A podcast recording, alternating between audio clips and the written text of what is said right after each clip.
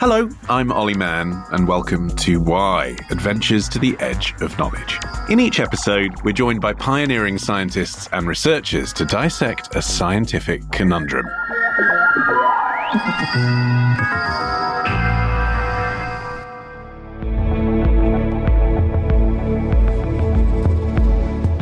Looking back through history, it's humbling to recall the sheer amount of illnesses and diseases which were once incurable smallpox, cholera, typhoid fever, plague. Antibiotics are arguably the greatest medical breakthrough of the 20th century. Whether found in nature or man made, they're designed to kill bacteria, saving us from even common ailments that might have finished off your great great grandparents. But before we get complacent, Here's a couple of words for you antibiotic resistance. Worldwide cases of infections caused by antibiotic resistant bacteria are steadily increasing and are expected to kill 10 million of us each year by 2050 if no action is taken. Now, new antibiotics are really difficult to develop and test as the bacteria mutates to outwit them so quickly. So, what can we do when medicine no longer works? Could the answer lie in nanobiotics? Today on Why, we're asking could tiny robots stop the antibiotics apocalypse? If we put a thousand molecular machines side by side, we would get the width of a human hair. So that's how small they are. And when we look at the machines, either under an electron microscope, we don't see them, we see the aftermath of their actions. Dr. Ana Santos is a microbiologist at Rice University in Houston, Texas. It's really alarming to see the trends that we are seeing and the data that is supporting this kind of apocalyptic perspective. And that's why we strive every day to try to find new solutions.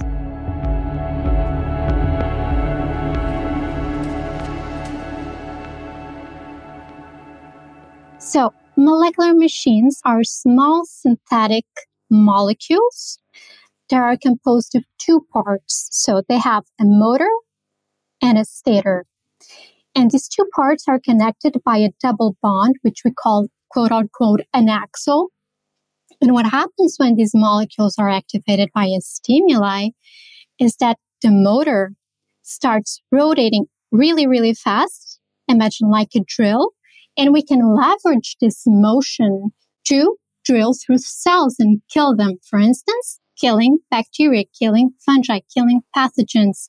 And this allows us to try to find new tools to fight antibiotic resistant bacteria that are no longer susceptible to the drugs that used to kill them. So you said that they're activated. How are they activated? So what happens is that the motor part of the molecule, when it receives light, it undergoes a conformational change that causes the molecule to switch positions, basically very simple terms. And this repeated motion, so it goes through several cycles of conformational changes. Imagine going through a clock and you go from zero to 15 to 30 to zero again. The molecule does this systematically under the presence of light. And this causes a drilling motion that is able to pierce through cells and killing them. What kind of light? Is it a special light that a doctor would administer? It could be. So we can manipulate these molecules with different chemical groups so that they respond to different wavelengths of light. So the first generation of these molecules, they were actually activated by UV radiation, which is really, really powerful. So the molecule could kill basically everything good cells, bad cells, everything, which we didn't want. And on top of that, UV radiation is damaging to our cells, as we all know. So what we did next was to tweak the chemistry of a little bit of the molecule so then it would become activated by visible light, specifically blue light, which we can provide to the cell via an external lamp which a doctor could perfectly use in their practice to treat an infection. And for instance, this is similar to what already happens in the clinic with a type of light based therapy called photodynamic therapy, which is used to treat acne and is also used for some anti-aging procedures like removing wrinkles or softening wrinkles. So the type of light that we use is actually FDA approved. The limitation of this type of light source is that it can only penetrate a few millimeters into the skin at best. If we want to treat a deep seated infection, we need light to penetrate deeper. So we need to look at activating the molecules with light sources such as near infrared light, which can go deeper, centimeters deeper into the skin. So, what do these machines, as we're calling them, look like? I mean, to the naked eye, they're presumably invisible, right? They're, they're super tiny. They are not visible at all in the naked eye. They are even smaller than a bacteria. So, they are made from a couple hundred atoms at best. And just for having a perspective in terms of their size, if we put a thousand molecular machines side by side, we would get the width of a human hair. So that's how small they are. And when we look at the machines, either under an electron microscope, we don't see them. We see the aftermath of their action. So we see, for instance, a bacteria which has like tiny pinpoint holes in their cell wall, which indicates to us, okay, there was a nanomachine that acted through here. So, how would you put them onto human skin then? In the form of a cream or an ointment? So, we can envision having a form of an emulsion that we apply on the top of the skin if we have an infection. And then we irradiate the molecular machines for them to act and exert their antibacterial activity. For instance, if we have a wound, this is a technology that is very apt to wounds because wounds are easily accessible to visible light and blue light specifically. I mean, I'm sure this is going to get complicated now if it wasn't already. but how do they react to light like a power source? Because they're not actually machines, they're not actually electric. What's happening to make them move? So it's just simply the energy of the photons gets converted into mechanical action. Like I mentioned before, the machine is composed of the rotor part, or we also call it a motor, that has the motion that moves around, and then the stator, which stays fixed. So when the light is absorbed by the rotor portion of the molecule, it undergoes a change, a rearrangement in their shape sort of like a toggle switch, if we can imagine. And this change in the shape of the molecule generates a strain in the bond that connects the two parts of the machine. And this strain that is created by the absorption of light is then released because the rotor rotates. You can imagine like a strain that you're applying, a spring that you are twisting it it saves that energy. And when you release it, it goes back. So it is that kind of energy that is applied to the machine. But the initial stimuli is light, is photons. It's so interesting that so much of the language around the design sounds like, you know, other fields of innovation that we're used to. I mean, you were talking about motors and axles and drills. How much influence from machines that we use every day goes into engineering a molecule?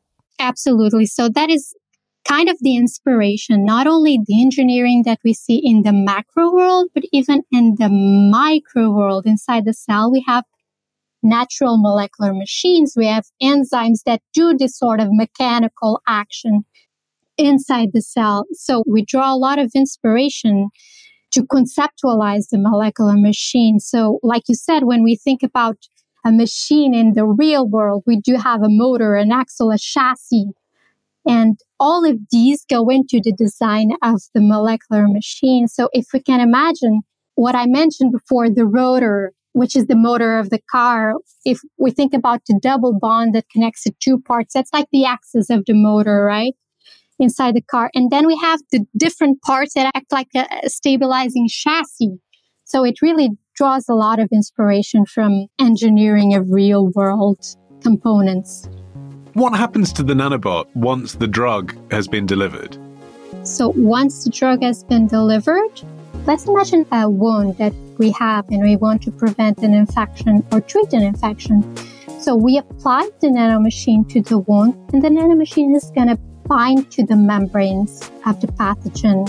So it's going to bind to the phospholipids that make out the outer part of the bacteria. When we apply the light, the machine is going to start drilling. Like we say, it's going to undergo those conformational changes that I mentioned before. And this is going to push the machine through the cell membrane. What happens is like a balloon that has been pierced from the inside out. Everything's going to leak and the cell just dies. The cell just dies. So it doesn't get absorbed into your body, or I suppose it does, but that's safe.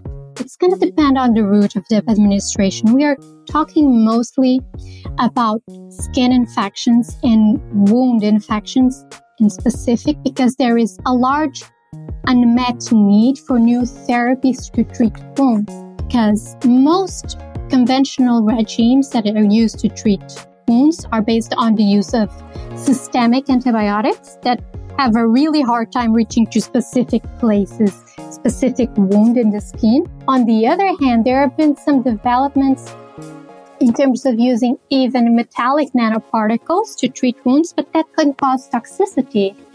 If you imagine the wound environment, there's a lot of debris, lots of dead cells, and the bacteria are festering in that environment. So our nanomachines are going to bind specifically to the bacteria in that environment, and we can tweak the chemistry of the nanomachine so it binds even more specifically to certain types of bacteria that we know are more common in wounds so that the effect is targeted and specific with minimal damage to the host.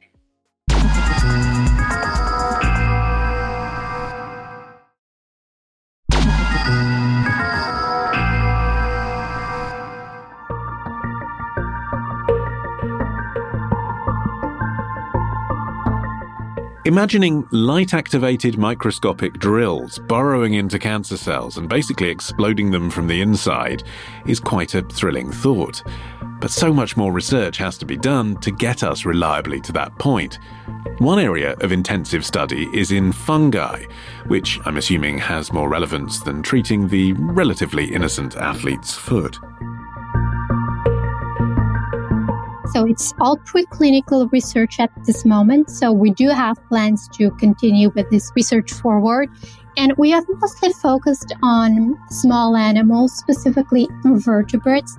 We really don't know what we're going to get when we start trying these new drugs. So we did want to start trying it with a very simple animal model, but an animal model that is validated and that provides useful information that can ultimately inform our studies when we move to higher organisms. So we started with small invertebrates and we did see a lot of success with these small invertebrates. So what we did in our follow up study was to use a different type of model, but always with this ethical mindset of utilizing existing resources to minimize animal use and animal pain. So what we did was to use what is called an ex vivo model. So, and this ex vivo model was pig nails. Pig nails? Pig nails. And I can tell you that we just got this from a butcher.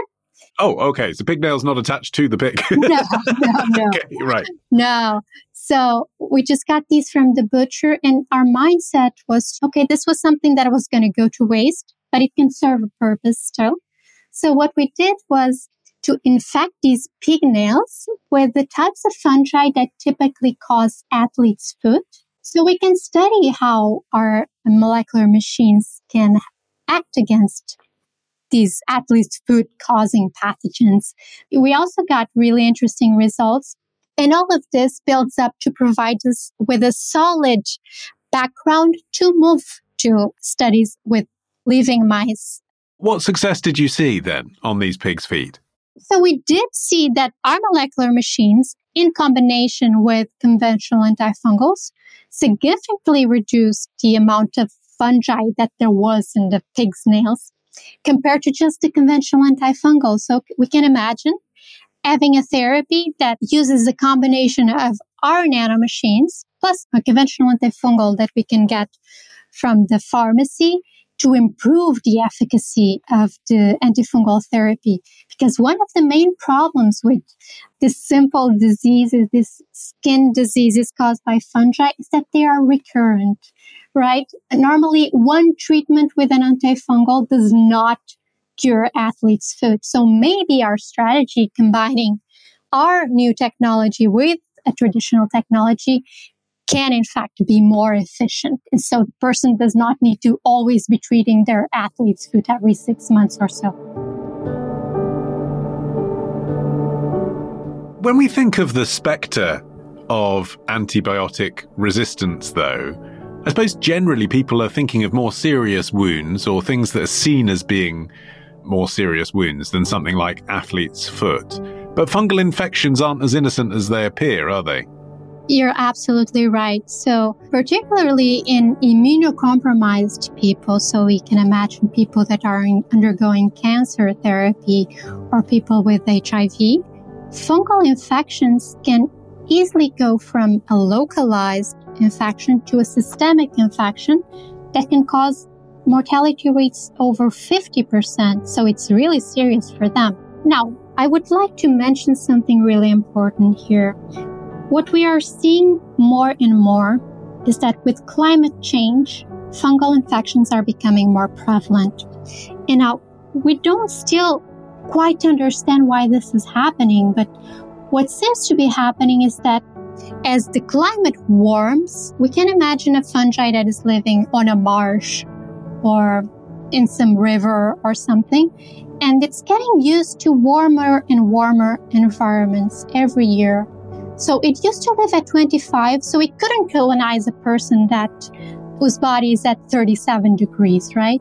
But as temperatures get warmer, the fungi get adapted to warmer temperatures. So then they can jump from the environment to the person and cause an infection in the person. And this trend is going to continue with climate change. On the other hand, an important trend we are seeing with fungal diseases is that for decades we have used massive amounts of antifungals to control plagues in agriculture. We have now data collected that shows us that antifungal resistant mechanisms from the agriculture are jumping to humans, and we have isolates of fungi that have been retrieved from agricultural fields, from crops that are showing up in people. When we think about antimicrobial resistance, so it's not just antibacterial or antifungal resistance, all these pathogens, they are developing resistance to the drugs that used to treatment.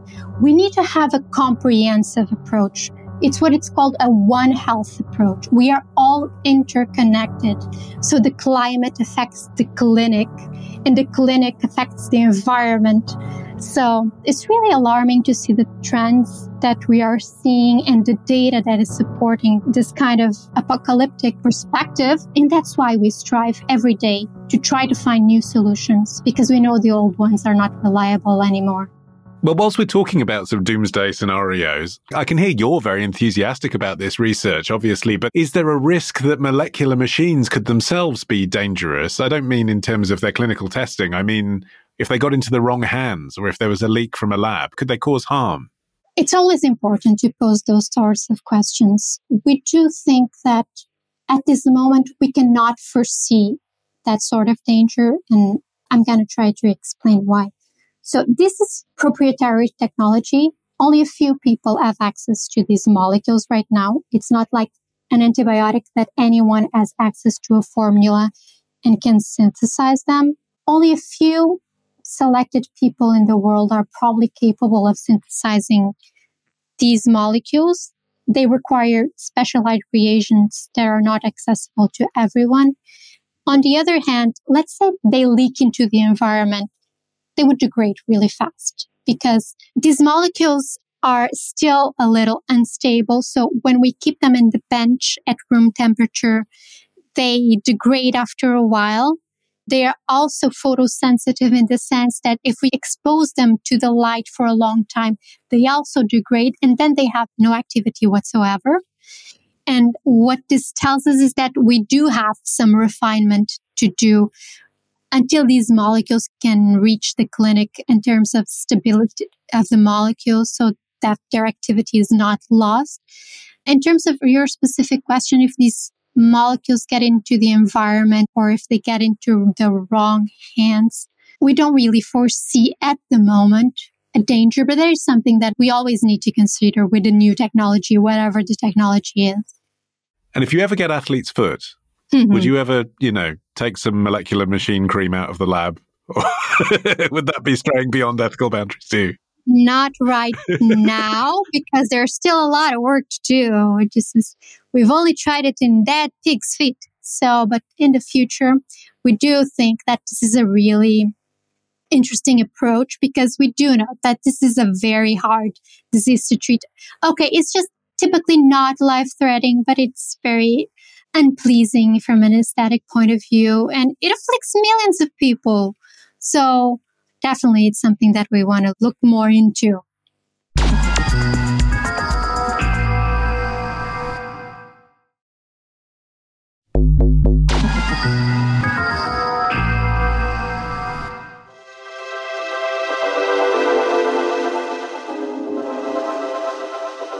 So, scientists are working across disciplines to fight the growing threat of antibiotic resistant pathogens. And one solution seems to be light activated nanobots, small enough to drill into the bacteria and explode it from the inside.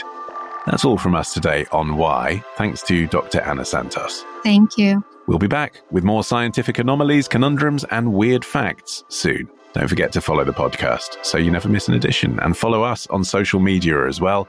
Links are in the show notes. I've been Olly Mann, asking why. See you next time. Why was written and presented by Olly Mann. The lead producer was Anne Marie Luff, and the audio producer was me, Jade Bailey. The managing editor is Jacob Jarvis, and the group editor is Andrew Harrison. Artwork is by James Parrett. Theme music is by DJ Food. Why is a Podmasters production.